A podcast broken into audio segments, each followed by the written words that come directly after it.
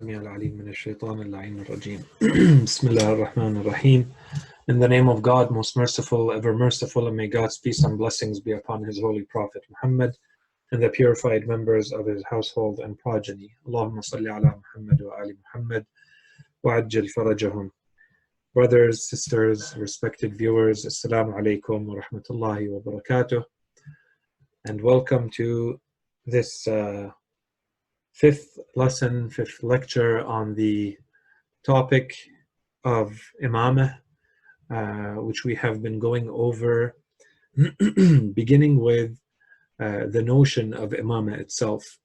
So we spent a little bit of time uh, trying to understand the different ways that uh, the two big schools of thought uh, in Islamic theology have dealt with the issue of Imamah and how they understand Imamah and how, in one way, it was considered much more of a political leadership role or status or position, uh, while in the other school of thought, the Shi'i school of thought, uh, from the beginning, it was considered much more of a theological, uh, you know, pillar of our faith, uh, in the sense that we consider it to be an extension of the role of the prophethood.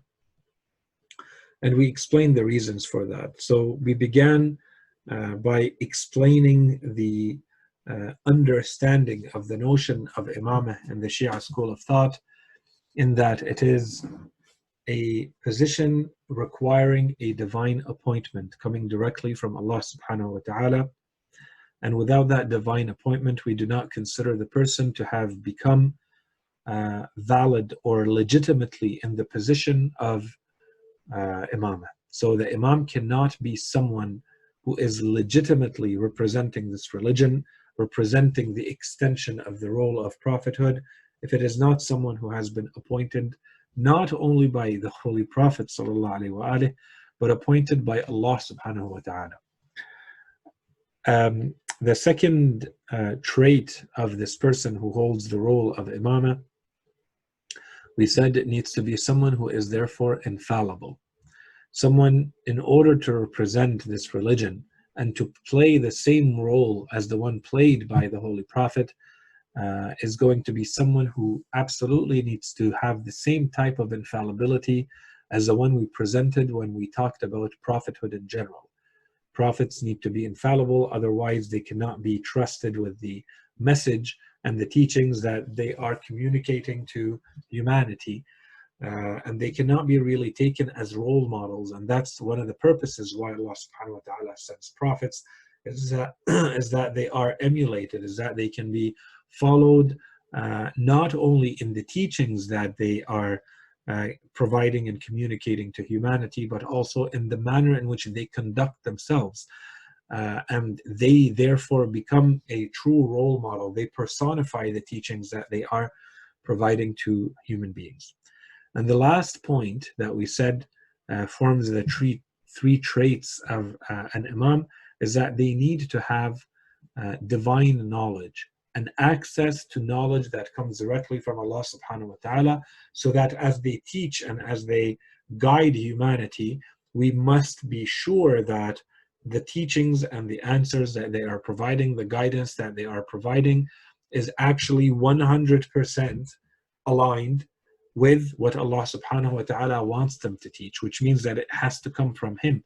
It cannot be the type of knowledge that you and I can acquire simply by reading books and by thinking and by doing research. That type of knowledge, this is called acquired knowledge, hasuli. This ilm, this ilm hasuli is always open to, uh, you know, gaps, being incomplete, being mistaken, intentionally or unintentionally. So when we need someone to play the role, this divine role of imamah, it absolutely needs to be someone who meets all of those three criteria. And then we went on to establishing each one of these criteria with reason and with uh, and with scripture, basically. So we said from a rational point of view, if the Holy Prophet was unable because of the circumstances, not because of any shortcomings on his side, but because of the circumstances in which he had to deliver this religion and to teach humanity. And he only had 23 years that were extremely eventful and extremely difficult uh, on him and on his followers, who were not always able to, first of all, capture uh, and collect and, and uh, write down everything that he said or did. And two, uh, they were not always at the maturity level required to understand how this may be useful for future generations. And so, in order to preserve it and to have the maturity to understand how this may be applicable, that this, what he just did here, the manner in which he spoke or the manner in which he conducted himself, would become a principle from which you can derive uh, all sorts of applications that would only become clear later on. And so this was not really entirely clear to all the followers of the Holy Prophet during his time. And we saw examples of the difficulties that he encountered all the way until he passed away, leaving the Islamic world in a state where they, the Muslims, can't even agree on uh, the exact manner in which the Holy Prophet performed his wudu, which would be something that he would perform on a daily basis, perhaps multiple times a day, in front of his followers, uh, again and again every single day until the end of uh, his mission, until he leaves this world. And it is not something that anyone would have anything to gain from if if they are to distort or to uh, communicate that uh, in an incomplete manner uh, and in a manner that is not clear and exactly matching the Holy Prophet's actual wudu. And yet we see that there is so much discrepancy about something as simple and as straightforward and as non-related to things of power and money and reputation as wudu. And still the Islamic world was unable to uh, completely reach a consensus of exactly how the Holy Prophet was performing his wudu. All of that to say, and this so therefore apply that to every other teaching in Islam, and you will see the need for someone to remain after the Holy Prophet and to continue his mission so that with time and over generations, the truth becomes clear to those who are really looking for the truth. And if there are distortions, if there are things that are incompletely uh, communicated to people, that all of that would be clarified and will be, uh, you know, made very, uh, you know, distinct uh, the, the truth between truth and falsehood, between complete and incomplete, would be clarified and distinguished for everyone to, to be able to, uh, to follow as they would like to and as they need to. So we said that there's a need, there's a necessity for this person to continue. And in order to continue the mission of the Holy Prophet, they need to carry the main the same main characteristics and traits that we find in prophets. So they need to be divinely appointed, they need to have access to divine knowledge, and they need to be infallible. And then we went on to prove each one of these points individually. So we proved that in the time of the Holy Prophet, how there was a divine appointment of the person to continue the role of the Holy Prophet very clearly uh, in a manner that leaves no ambiguity to anyone at that time, which was the appointment of Imam Ali alayhi salam, which happened multiple times, numerous times, with one time being the most public and the most forceful and the most open, so that there, you know, is absolutely no more uh, confusion or no more questions or doubts about the issue.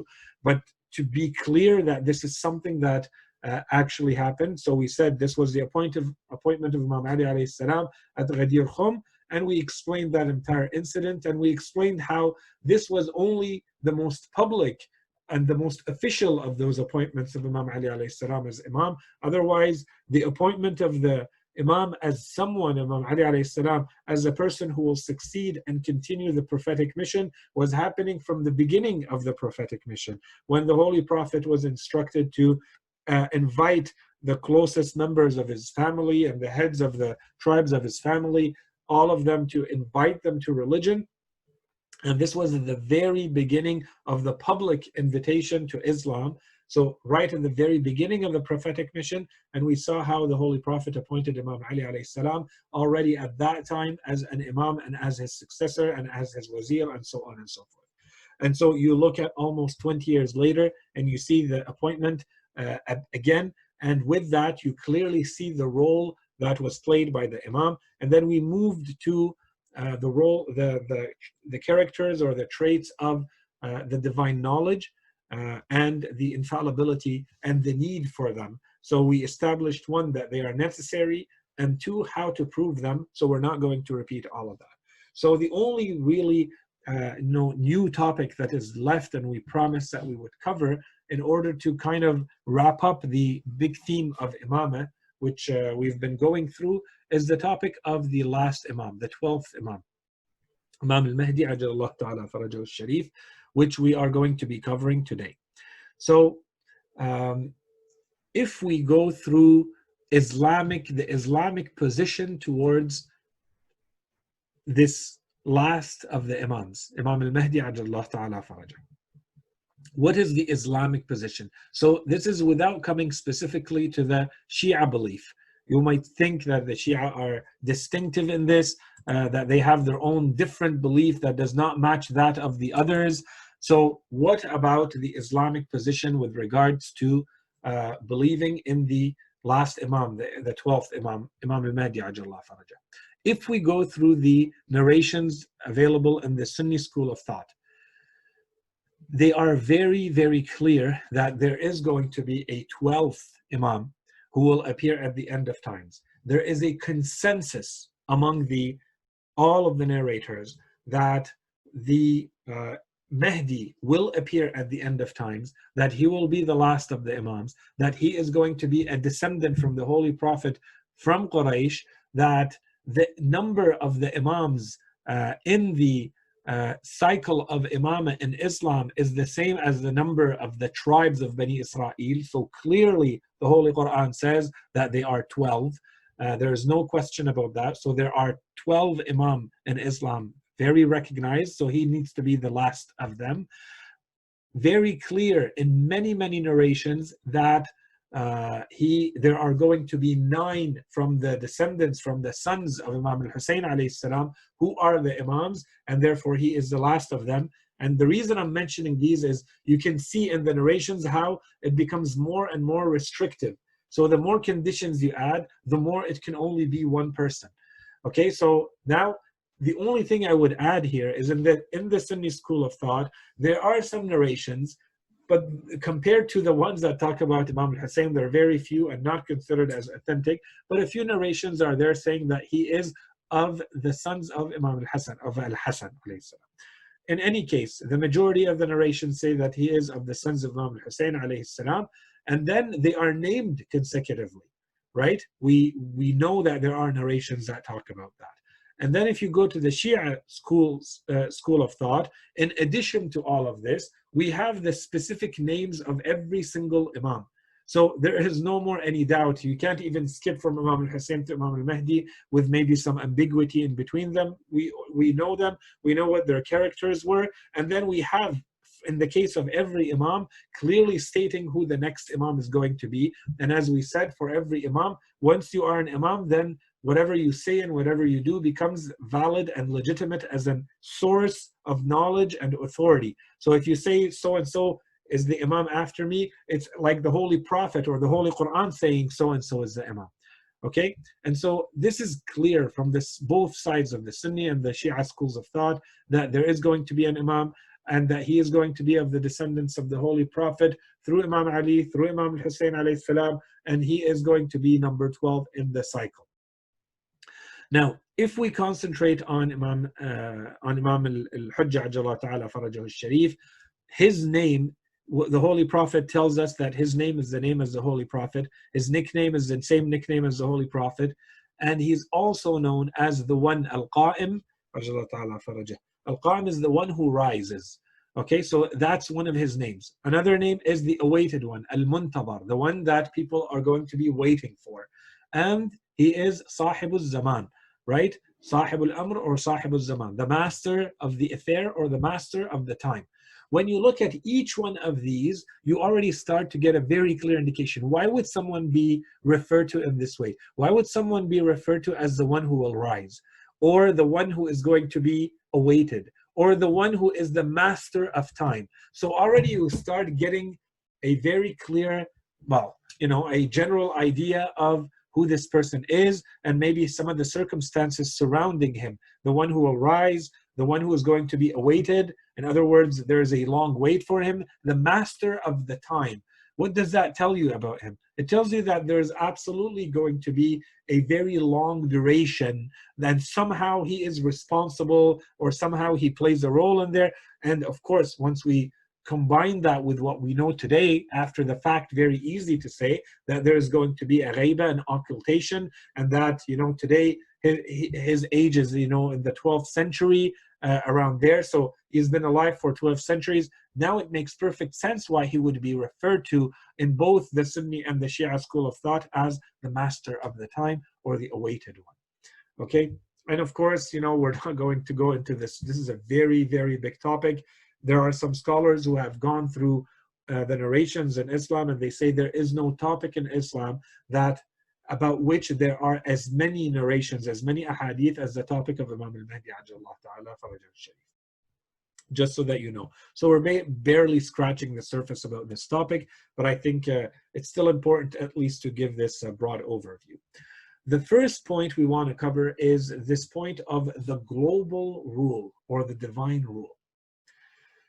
When we talked about the topic of prophethood, we said that Allah subhanahu wa ta'ala has sent the guidance to humanity through prophets. And one of the reasons, this communication of revelation, the revelation, the scriptures, the teachings from Allah subhanahu wa ta'ala to humanity is why. One of the reasons is that humanity is actually guided. You know how you're supposed to act, how you're supposed to behave, how you're supposed to, you know, do this, don't do that, the prescriptive part. There's a relationship with Allah, there are relationships between people. Okay. There's also a second point is that you want to accelerate the maturity of humanity. So you basically give them things that become keys and principles that you would not have discovered on your own, or maybe as humanity, you may have discovered them, but in much, much later. And so Allah subhanahu wa ta'ala gives them these teachings through the prophets, and humanity may accelerate its maturity through this way. That's the second reason prophets were sent. A third reason is that this is the way you actually learn and uh, get a clear idea of how you're supposed to purify yourself spiritually. And I'm not going to get into the details of all of this, but you look at the different cultures and the different religions of the world, and sometimes you truly wonder how something that you're watching and witnessing can be considered a spiritual ritual that is allowing someone to feel that they are more pure, for instance, at the end. And we as human beings need those things. That's why it's universal. You find that in every culture. We are lucky in Islam to have received those from the Holy Prophet and to have received instructions that actually are fully compatible with human nature and with what you actually need as a human being. Okay, so all of that put aside, in addition to all of this, all of these reasons why Allah subhanahu wa ta'ala would have sent prophets to guide humanity, Allah subhanahu wa ta'ala also tells us that it is to establish a just society. It is to establish a society that Allah subhanahu wa ta'ala is happy with, is satisfied with. So he sends a prophet one after another, and then all the imams sent one after another. All of this so that there is a divine rule that is established so that you see how things are supposed to work if the laws of Allah subhanahu wa ta'ala and the teachings of Allah subhanahu wa ta'ala, the creator of the human being, the one who's trying to tell him, this is the manner in which you're supposed to conduct yourself individually and socially and in the in the best uh, interest of yourself, of your society, of the people who will come after you, and so on and so forth from every angle in the most balanced way, in the way that will make you the happiest in this world and the next. All of this becomes impossible if you don't have a just society. And the more unjust that society is, the more you are going to have barriers preventing you from living the life you're supposed to live. You can try to be the best person you possibly can, but because you're stuck in a society that is unjust, to that extent, you're going to have barriers and obstacles preventing you from actually going towards Allah subhanahu wa ta'ala in the most optimal way.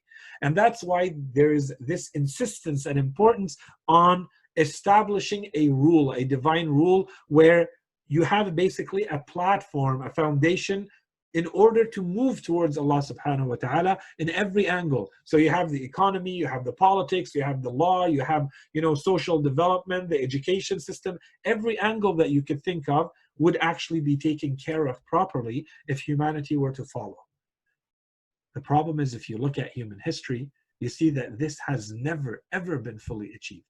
Even in the time of the Holy Prophet, he, the Holy Prophet himself would not tell you this is the perfect uh, just divine society. This is, uh, you know, you have the most competent of all the leaders throughout human history right there. But because it's not a fully just society, because the people in there, you still have hypocrites and you still have liars and you still have atheists and disbelievers and people who are rejecting secretly or entering into Islam for the wrong reasons or so on and so forth, you don't have a just society. That never was the case. You look at the time Imam Ali salam became a ruler, it was basically three big wars and then he was assassinated. A just society has never really truly been achieved. Okay? And it's not something that you can impose from the outside. Human beings must want to be the ones who establish that society and live within it. Otherwise, it doesn't count. This is one of the purposes for which the divine teachings are being sent. So all of this needs to kept, be kept in mind when we think about uh, Imam al-Hujjah al-Faraja, the 12th Imam. So now, if you look at the Holy Quran, it also makes this point very clear. It says, messengers who give good news and warnings. So Allah subhanahu wa ta'ala says, you know, if you do good, you're going to heaven and you're going to have a good life. And if you do bad, you're going to hell so that humankind may not have any arguments about Allah after the sending of the messengers. Okay, so all of this, the role of the prophets is that the they establish, they give all the arguments, they provide all the truths in a clear way with miracles, with support in a convincing manner, so that there's no more excuse to believe or not to believe. But it's not to impose that just society on people, it's to get them to want to be going towards that and to establish that by themselves.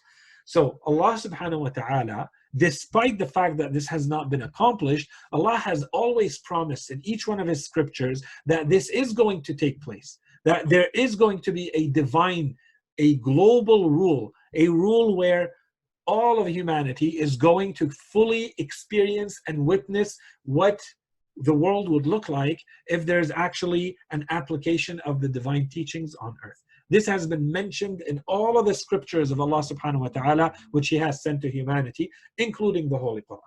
So prophecy, prophecy has also said, so whether you look at it from the scriptures or you look at it from the narrations in, in our case, we know that justice is going to be established, and therefore we require the conditions that will get us to that justice at the end. And then when we look at the message of the Holy Prophet himself, we see that it was a gigantic step for humanity in that direction. So humanity was going along, and they knew that it needs to be put in a certain condition and a certain uh, set of circumstances that will end up generating that just society. Humanity was already moving in that direction, except that you know sometimes it moves three steps forward and two steps backwards. And sometimes it, it starts veering in in the wrong direction life right and left. So Allah subhanahu wa ta'ala says that with the advent of Islam, with the sending of the Holy Prophet, this became a gigantic leap, a huge step forward towards establishing that just society for humanity. That's why he says multiple places in the Quran, it is he who has sent his apostle or his messenger with the guidance and the religion of truth that he may make it prevail over all religions. So we know that now this is going to be part of that divine plan towards a global divine rule.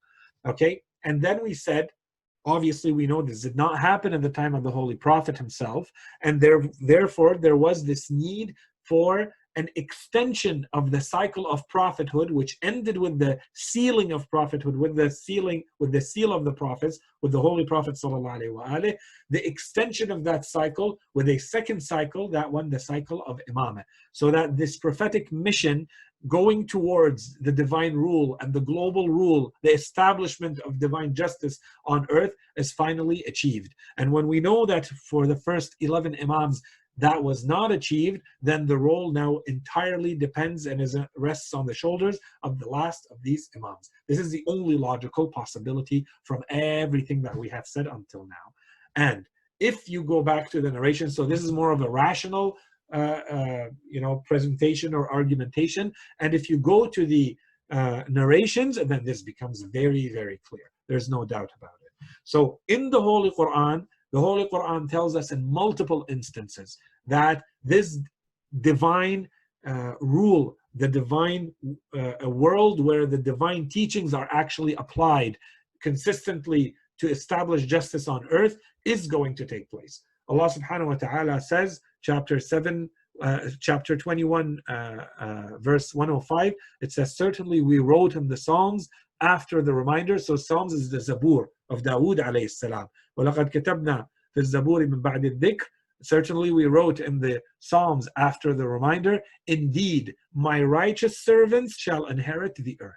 Has this happened? No. But Allah subhanahu wa ta'ala is saying that this is a divine promise that this is going to happen. The righteous servants are going to inherit the earth.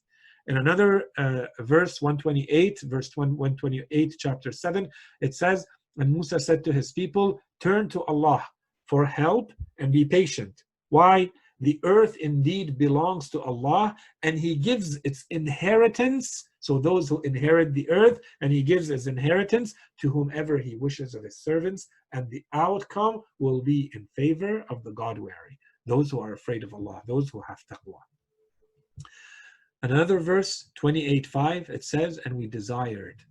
Allah subhanahu wa ta'ala says that he wanted to show favor to those who were abased in the land, those who were forced to seem like they were lowly and submitted to others, those who were abased in the land and to make them imams and to make them the heirs, to make them the ones who inherit the land. In another verse, it says, 2455, Allah has promised those of you who have faith and do righteous deeds that He will surely make them successors in the earth, just as He has made those who were before them successors and he will surely establish for them their religion in which he has approved for them, and that he will surely change their state to security after their fear, while they worship me, not ascribing any partners to me. Has this happened? Do we have a state in the world where in the entire world there is no one who believes in Allah and who follows Allah and who really feels that they can actually be freely worshipping Allah subhanahu wa ta'ala? Or is there always injustice and there's always oppression and there's always abasement and injustice going on against those people? And whoever is ungrateful after that, it is they who are the transgressors. So this is some of the verses of the Holy Quran. If we go to the narrations, if we look at the Sunni narrations about Imam al-Mahdi faraja, we see that there is more than tawatur more than tawatur. It is not even open for discussion.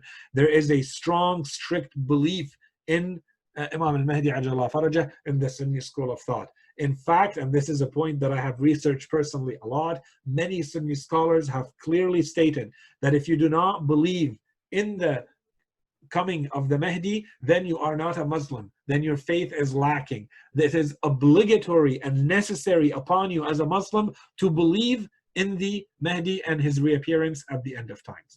And then many Sunni scholars have actually written entire books on the topic of Imam al-Mahdi ajallah faraja. So very easy to see what they think. There are different ideas, different, you know, in the details and the nuances, but the general idea that there will be a savior that will come out from the line, the lineage, the, uh, the progeny of the Holy Prophet who will appear at the end of times and who will reestablish justice on earth after it has been filled with injustice and oppression. This is a consensus among the Muslims.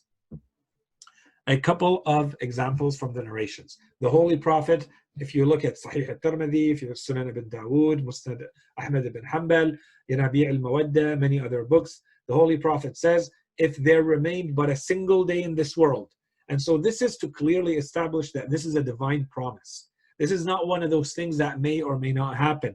This is not one of those things that could change. Allah subhanahu wa ta'ala is saying, despite how the, the world and the events of the world will, will unfold. At the end, even if there was only one day left in this world, God would still send a man from my household who will fill the earth with justice as it was filled with injustice. And then if we look at, uh, you know, Sahih Muslim, Abi Dawood, Nasa'i, Ibn uh, Majah Bayhaqi, otherwise, uh, others, Umm Salama reports that the Holy Prophet said, Al-Mahdi is from my progeny, from the sons of Fatima. And then we have from Ibn Abbas in Nabi al-Mawadda, he says that the Holy Prophet said, certainly Ali is the Imam of my nation after me. From his sons will be Al-Qa'im al-Muntadar, the one rising and the one who is awaited who, when he appears, will fill the earth with justice and equity after it was filled with injustice and oppression. Okay, so the occultation. So this is the distinguishing feature of this 12th Imam. After everything we said applies to the Imam. We talked about the infallibility, about the appointment, about the divine knowledge. All of that applies to the Imam as it applies to all the other Imams. What is really distinct, the distinctive feature of the 12th Imam is the fact that he has gone into occultation, that he has a ghaiba. Now, we may think that this is only something that happened and people started believing in it after the fact. No, this is something that was well known, especially, especially in the Shia school of thought. The followers of the Imams knew that the Imam would have a ghaiba. In fact, this is the reason why they actually believed in some cases, because one of the Imams, for instance, would be imprisoned for many years, they would think that this Imam is actually maybe the Imam al-Ghaib, maybe the 12th Imam, because he has disappeared and cannot be seen because he's imprisoned, for instance. So the idea that the last of the Imams is going to have an occultation, is going to disappear and will not be seen by the commoners, by the general public, is something that is very well established, especially in the Shia school of thought. So a couple of narrations on that. We have from uh, Abdul Azim al-Hassani, he says, from Imam al-Jawad alayhi salam, from his forefathers, that Imam Ali alayhi salam said, among us, so Imam Ali is talking, he says, among us, al-Qa'im will be in a long occultation. I can see the Shia roaming during his occultation as the cattle's roam. They will seek a pasture, but will find none. Those among them who can remain firm in their belief and whose hearts will not go hard because of the length of the Imam's occultation, of their Imam's occultation, they will be with me. Imam Ali alayhi salam is talking. Or, you know, Imam al-Jawad is reporting, Imam Ali alayhi salam is talking. They will be with me in my rank on the day of judgment. Then he said, when our Qa'im will rise, he will not have given his pledge of allegiance to any oppressor. So his birth will be concealed and he shall go into ghaiba, into occultation. Okay, we don't have time to comment on the hadith, but I think it's an important hadith to keep in mind, especially if you keep in mind that Imam Ali alayhi salam is already saying this. Imam Sajjad alayhi salam, he says, he reports from his father, Imam Hussein, he reports that Imam Ali also said, our qa'im will have two occultations. One of them will last longer than the other, none will remain firm in their belief in his imamah save those who possess a strong certitude and a truthful knowledge. Why? This starts to give you an indication that perhaps the occultation is going to last a long time to the point where a lot of people are going to start doubting. And during that time, there are all sorts of objections and questions and new, confusing, ambiguous ideas that are going to arise. And the more time goes by the fewer and fewer people are going to maintain that faith in that last imam. And that's why the, the both of those narration narrations are clear that it's going to be very difficult to maintain that faith. Only those who are very strong in their certainty and their belief and their knowledge about that imam are not going to lose that faith in that last imam okay and so we continue with the idea of this occultation. Again, we don't have a lot of time to go through this. I think the points are very clear. If we look at the history of the Imams, from the time of Imam Ali alayhi salam, their lives, Imam al-Hasan, the Imam al-Hussein alayhi salam, the events of Karbala, and then each and every one of the Imams and how they were dealt with by the people of their time. Imam al-Hasan alayhi salam was almost assassinated by the closest people and those who were considered to be his companions. They turned against him. They thought that it was a wrong act for him to force a peace treaty with Muawiyah, for instance. At the time of Imam Hussein alayhi salam, how did that society, how did that nation of Muslims, how did they deal with Imam Hussein alayhi salam? How many were actually with him at the end? If you look at the life of Imam Sajjad, was he not martyred at the end? Imam al-Baqir, Imam al-Sadiq, Imam al-Kadhim, Imam al-Rida, Imam al-Jawad. Each one of them, you look at the oppression, the difficulties, the assassination attempts, the imprisonments, all of them, one by one, you see all of them, the difficulties they faced, and at the end they were all killed. Each and every one of them. They, since the time, perhaps of, you know, Imam al uh, actually starting even with the Umayyin, but it was mostly the Abbasiyin who started, uh, you know, utilizing, monopolizing uh, the idea of the Mahdi. They knew, the Khulafa knew that there's going to be a Mahdi sent at the end of times. And there's a trend in history for those who are, you know, really interested in history. If you dig enough in history, you will find a trend that especially some Umayyin started that, but it was during the time of the Abbasiyin that there's a trend that is very clear in how they started calling their sons either their real name or their nickname as Al Mahdi. So that because they know that there are so many people in society who are waiting for this Mahdi that they are trying to get them to follow this person and then they become the Khalifa and that person is you know a lot more followed on a religious ground on a religious foundation Okay, so they knew the expectation of the general masses as well as the tyrants of the Khulafa. They knew that there is going to be an Imam by the name of Al Mahdi who is going to appear at the end of times, and that, you know, these and those are his characteristics as explained by the Holy Prophet, and as is well known at the time of the Imams who continued to teach all of this. And then you go all the way to the time of Imam al-Hasan al-Askari.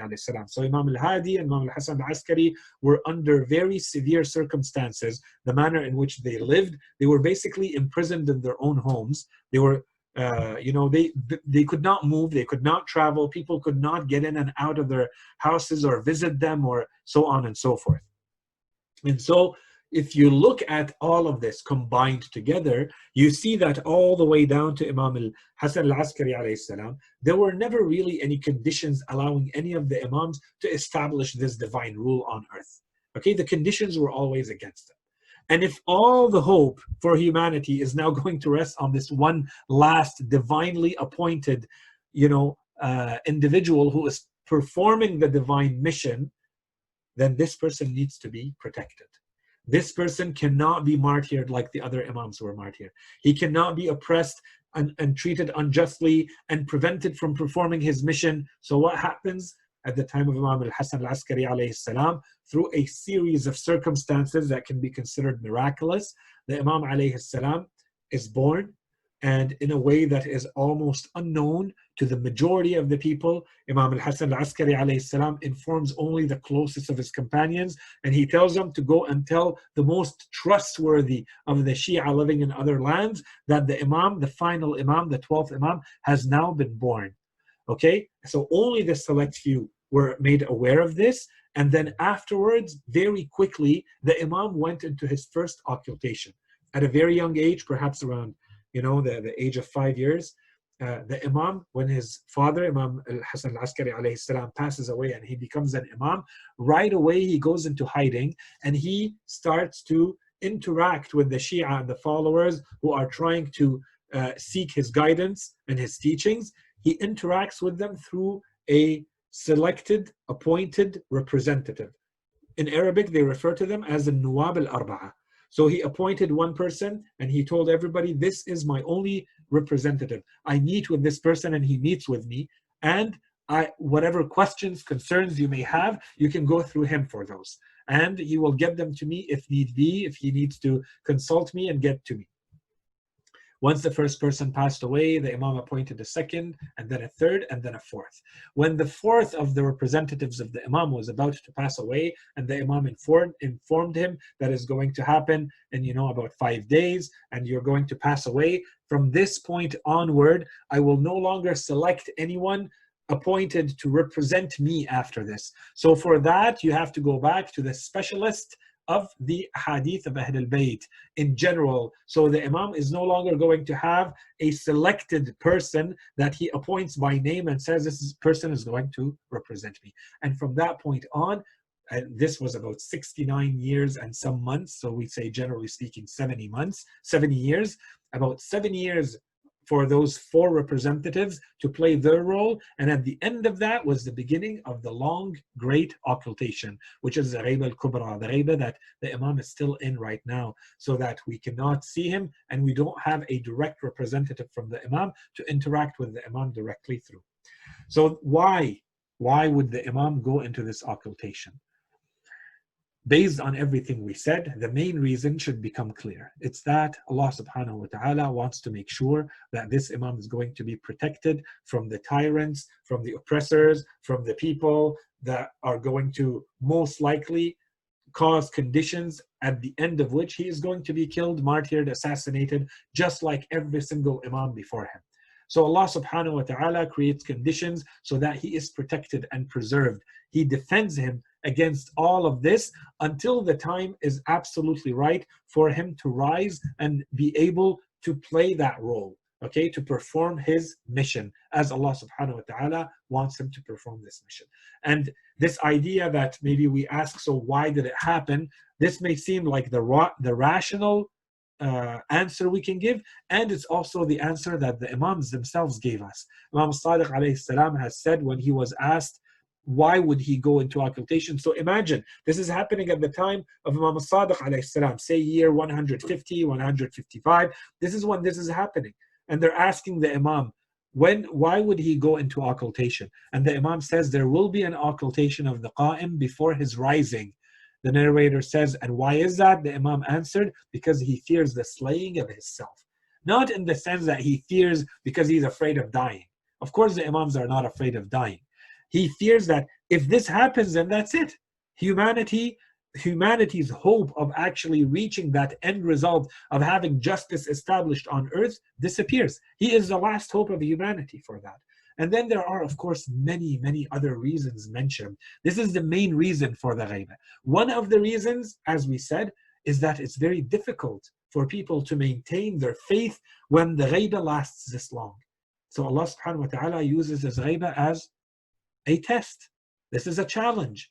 Are you actually going to continue to believe in Him? More than that, are you actually going to continue to believe in religion? If someone has disappeared for this long, are you going to actually still think that the prophecy is going to happen? Are you even going to continue to believe in God and religion? See, it becomes a test for humanity. Allah subhanahu wa ta'ala uses the length of the ghaiba to see how are people actually going to perform. How are they going to conduct themselves? And are there other benefits? Does it mean that the Imam, when he is in disappearance, when he is in occultation, does it mean that that's it, that he plays absolutely no role? He's just sitting there waiting? Absolutely not. And so we have a hadith, for instance, from Imam Sadiq salam, in which he says, since the creation of Prophet Adam salam, the earth will never be void of an authority, a hujjah over it at any given time since Prophet Adam alayhi salam, Imam Sadiq alayhi salam says, there will never be, there has never been, and will never be a time where there is no hujjah on this ground, when there is no person who represents God on this earth, either apparent and known, so apparent as in someone who is seen, who is known as being the hujjah of Allah, the representative of God on earth, or unseen and hidden. He may be unseen. People can't see him, but he's still there. He might be in hiding, but he's still there. He's performing his duty. And it will never be void. This earth will never be void of a hujjah until the time of the hour, which is Yom al Qiyamah. And if it were not for this, Imam Sadiq says, God would not be worshipped. And this could be interpreted in all sorts of ways. It could mean that it is through him and his hidden, invisible to us guidance of humanity that Allah subhanahu wa ta'ala continues to be worshipped in the right way. He is the one who kind of steers within the hidden hand that he plays in the affairs of the world. He steers people so that they continue. There are at least some groups of people who continue to worship Allah subhanahu wa ta'ala as he should be worshipped. And of course, another interpretation of this is that no one on earth actually worships Allah in that manner. Only the hujjah of Allah subhanahu wa ta'ala knows how to worship Allah subhanahu wa ta'ala in a manner that He deserves to be worshipped, that He is worthy of being worshipped. And because of this, in other words, people don't deserve to live. There is no reason for this whole world to exist if it were not for Allah subhanahu wa ta'ala to be worshipped. And if no one is worshipping Allah except this person, then the presence of this person is the only reason why this whole world exists. No one else deserves to continue to exist. So he becomes the reason for the mercy of Allah, for the remaining an existence of everyone else as a result of this one person's worship and this one person's relationship with Allah subhanahu wa ta'ala. And that's why the Imam says, and if it were not for this, God would not be worshipped. And then the narrator said, and how will people benefit from an authority who is unseen and hidden? And this is the famous answer from Imam Sadiq salam when he says, yeah, it's true that he is unseen and hidden. He said, like they benefit from the sun when the clouds conceal it. Is the sun still there? Yeah. Do you see it? No, there are too many clouds. You can't see the sun. Does it mean that there are no more benefits of having the sun? And especially today, when we understand what the sun does to the earth, when we understand how this basically entire existence on this planet is entirely dependent on the sun and the role that the sun plays, from the gravity of the sun, from the heat of the sun, from everything that you could think of is coming from the life, the source of our life on earth is a combination of factors, and one of the biggest ones is the relationship between the earth and the sun, the ratio, the distance, the temperature, any, and so on and so forth. So, if we add to all of this, all of the reports of the people who have actually seen the Imam and who have benefited from the Imam, either through scientific knowledge, either through being helped in all sorts of ways. Then we see that the Imam, for sure, there is no doubt that the Imam does play a role while we cannot see him, while we cannot encounter him, while we may not recognize him if we see him face to face. That does not prevent him from continuing to play his role, even though he is in occultation. Okay? Imam al-Sadiq alayhi salam in another narration was asked about the reason why Imam al-Mahdi will be in occultation, so he answered in a long narration. He says the wisdom behind his occultation will only be revealed after his reappearance. This affair, so this ghaiba of the Imam, is not going to be known why the Imam was in hiding until after he appears. The full answer is only going to be provided after he reappears. That's one. And even then, look what the Imam says, even after he reappears, and it becomes clear why the Imam was in hiding. Even then, he says the, this affair, this ghaiba, is one of the affairs of God, exalted is he, and a secret from his secrets, and a hidden matter from his hidden matters. And since we know that God, look at how the Imam argues, and since we know that God, exalted and sublime is he, is wise, then we believe that all of his actions are wisdom, even though the reasons are not uncovered to us. And this is basically, to me, the real answer. The real answer of why there is a ghaiba is we don't know. We will know if the Imam tells us. If the Imam tells us this is the reason of the ghaiba, we say, yes, that's the reason of the ghaiba.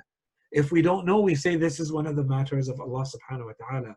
This is a sir, this is a secret of Allah, and we may know a part of it and we may not know a part of it.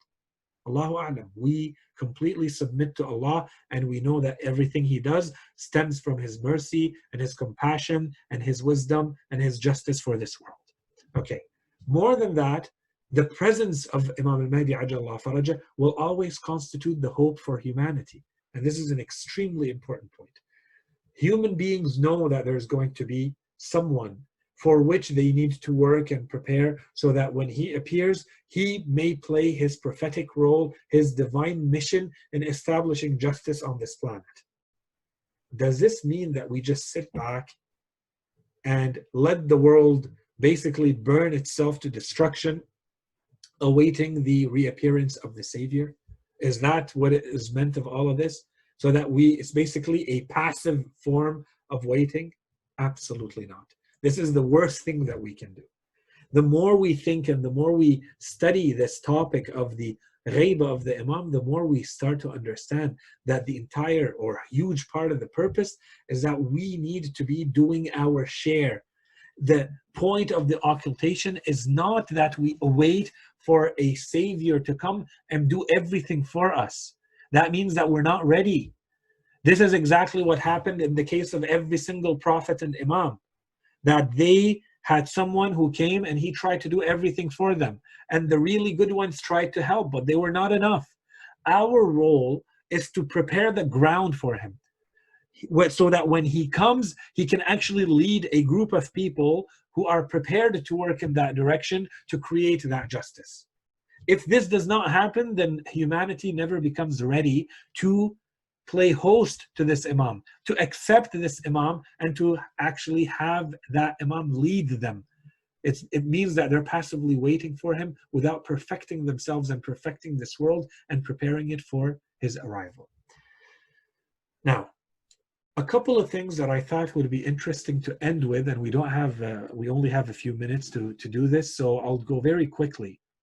You know, in the verses that we recited, uh, وَلَقَدْ كَتَبْنَا فِي الزَّبُورِ مِنْ بَعْدِ الذِّكْرِ as we said in all of the previous uh, divine promises as they were found in the previous scriptures, there is a mention that Allah subhanahu wa ta'ala is going to make this earth inherited by those who are the most righteous, that who are going to be made imams, and Allah subhanahu wa ta'ala is going to allow them to re-establish justice on this earth, right?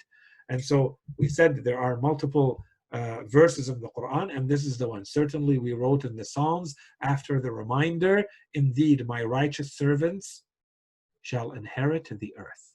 So, if we go digging in the Psalms as they exist today, we don't think that the Psalms that exist today, if you go in the Old and the New Testament, of course, we don't think that they match. But if we dig through them, this is what I was trying to do. If we dig through them, what do we discover? What do we find out? Are there any mentions that may be talking about this awaited Savior and what happens at the end of times or not? So here I decided I will just read very quickly some parts that I think they some of them may be interpreted as being about the Holy Prophet and others it's ambiguous. It could be about the Holy Prophet or it could be about the awaited Savior the one who will appear at the end of times to reestablish justice on earth. So let's read them together. I don't have too much time to comment. Please think about them, go read them by yourself. So the first one is in the book of Daniel 7, verse 8, and it continues there. And of course, I didn't quote everything. I would invite you to go and read more, but these passages I thought are, are much more interesting.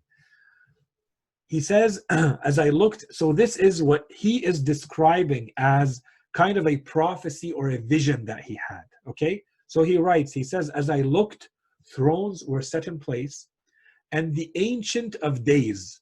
Who is this Ancient of Days? Could it be the Master of the Time, the Ancient of Days? Took his seat. His clothing was white as snow. The hair of his head was white like wool. His throne was flaming with fire, and its wheels were all ablaze. A river of fire was flowing, coming out from before him. Thousands upon thousands attended. 10,000 times 10,000 stood before him. The court was seated and the books were opened. In my vision at night, I looked, and there before me was one like a son of man coming with the clouds of heaven. He approached the Ancient of Days and was led into his presence. He was given authority, glory, and sovereign power. All nations and people of every language worshipped him. His dominion is an everlasting dominion that will not pass away, and his kingdom is one that will never be destroyed. That's one passage. Another passage in John 16, and this one is called the work of the Holy Spirit. But very truly I tell you, it is for your good that I am going away. Isa alayhi salam telling his, his disciples unless I go away, the advocate or the comforter, that's how you find it in different translations, but literally it means the great one. Okay? Unless I go away, the advocate will not come to you, or the comforter will not come to you. But if I go, I will send him to you. When he comes, He will prove the world to be in the wrong about sin and righteousness and judgment. But when He, the Spirit of truth, comes, He will guide you into all the truth. He will not speak on His own, He will speak only what He hears. Revelation. And He will tell you what is yet to come. So He prophesizes. Okay, so who is this person that Prophet Isa salam is referring to as the comforter, as the advocate, the one who is can only come after Isa salam leaves this world and who will guide with the spirit of truth in this manner, only saying what he hears. Okay? And another one, in another passage in Revelations 3:14, this is Al-Amin As-Sadiq. Look at the words. This is what they would translate to. These are the words of the Amin, the faithful and true witness, the ruler of God's creation.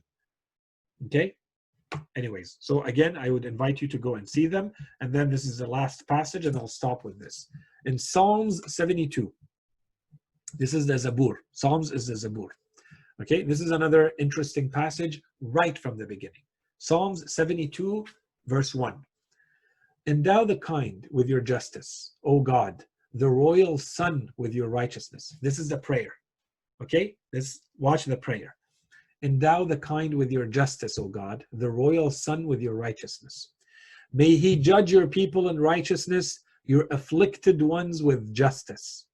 May the mountains bring prosperity to the people, the hills the fruit of righteousness. So remember, I'm sure that many of you have heard at the end of times when the Imam appears and justice is re-established, how the treasures and the bounties and the ni'am of the earth is all going to come forth and it will be very easy and there's no more going to be a need for money and so on and so forth.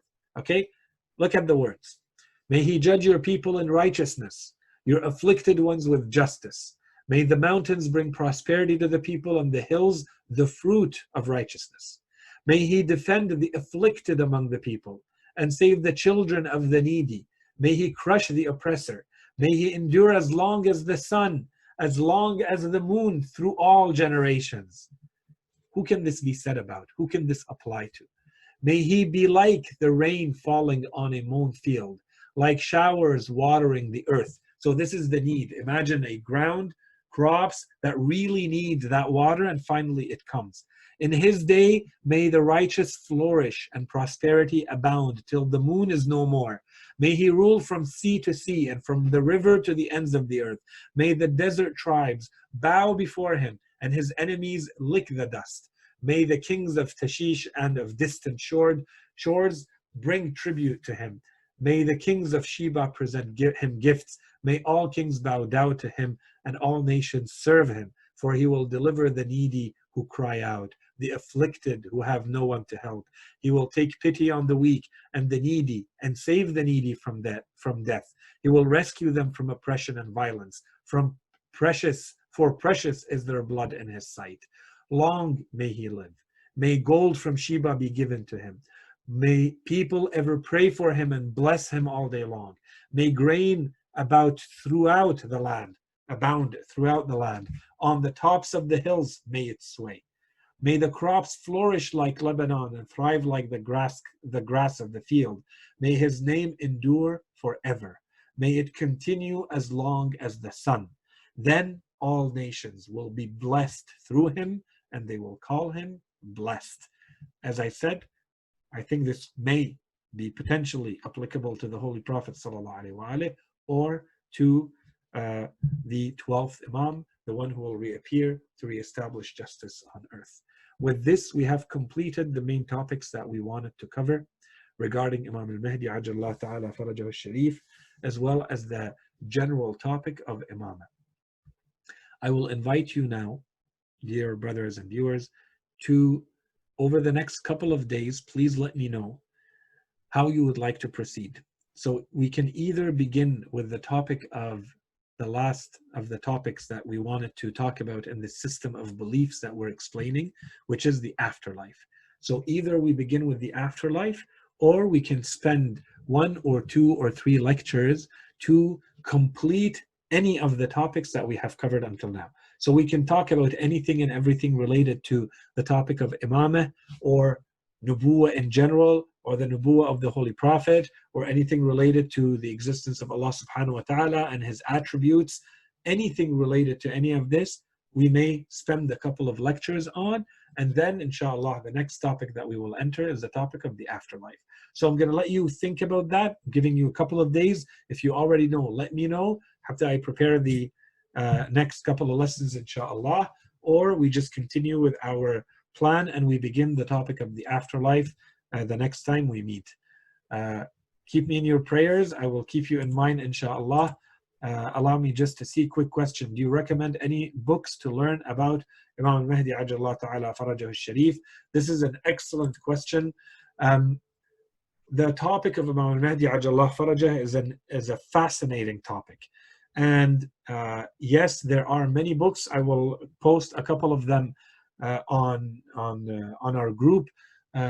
It depends. So if you're looking more to answer the main objections related to Imam al-Mahdi, the fact that he ex exists today, that he is an occultation, and that uh, there is no issue with the fact that his occultation has lasted for this long and may last for a lot longer, that there are no issues with that, then there are some books that talk about that. For instance, there is a book by Sayyid Muhammad Baqir al-Sadr that talks about, you know, the awaited savior, for instance uh, and many other books to that regard. There are other books that talk about another topic that I think a lot of people are fascinated with, which is the signs of the end of times, uh, not in the end of times meaning the end of the world, but the signs that happen leading to the reappearance of the Imam. There are many books about that, many more in Arabic, not that many in English related to that. Uh, and I can uh, maybe uh, write a couple of them down.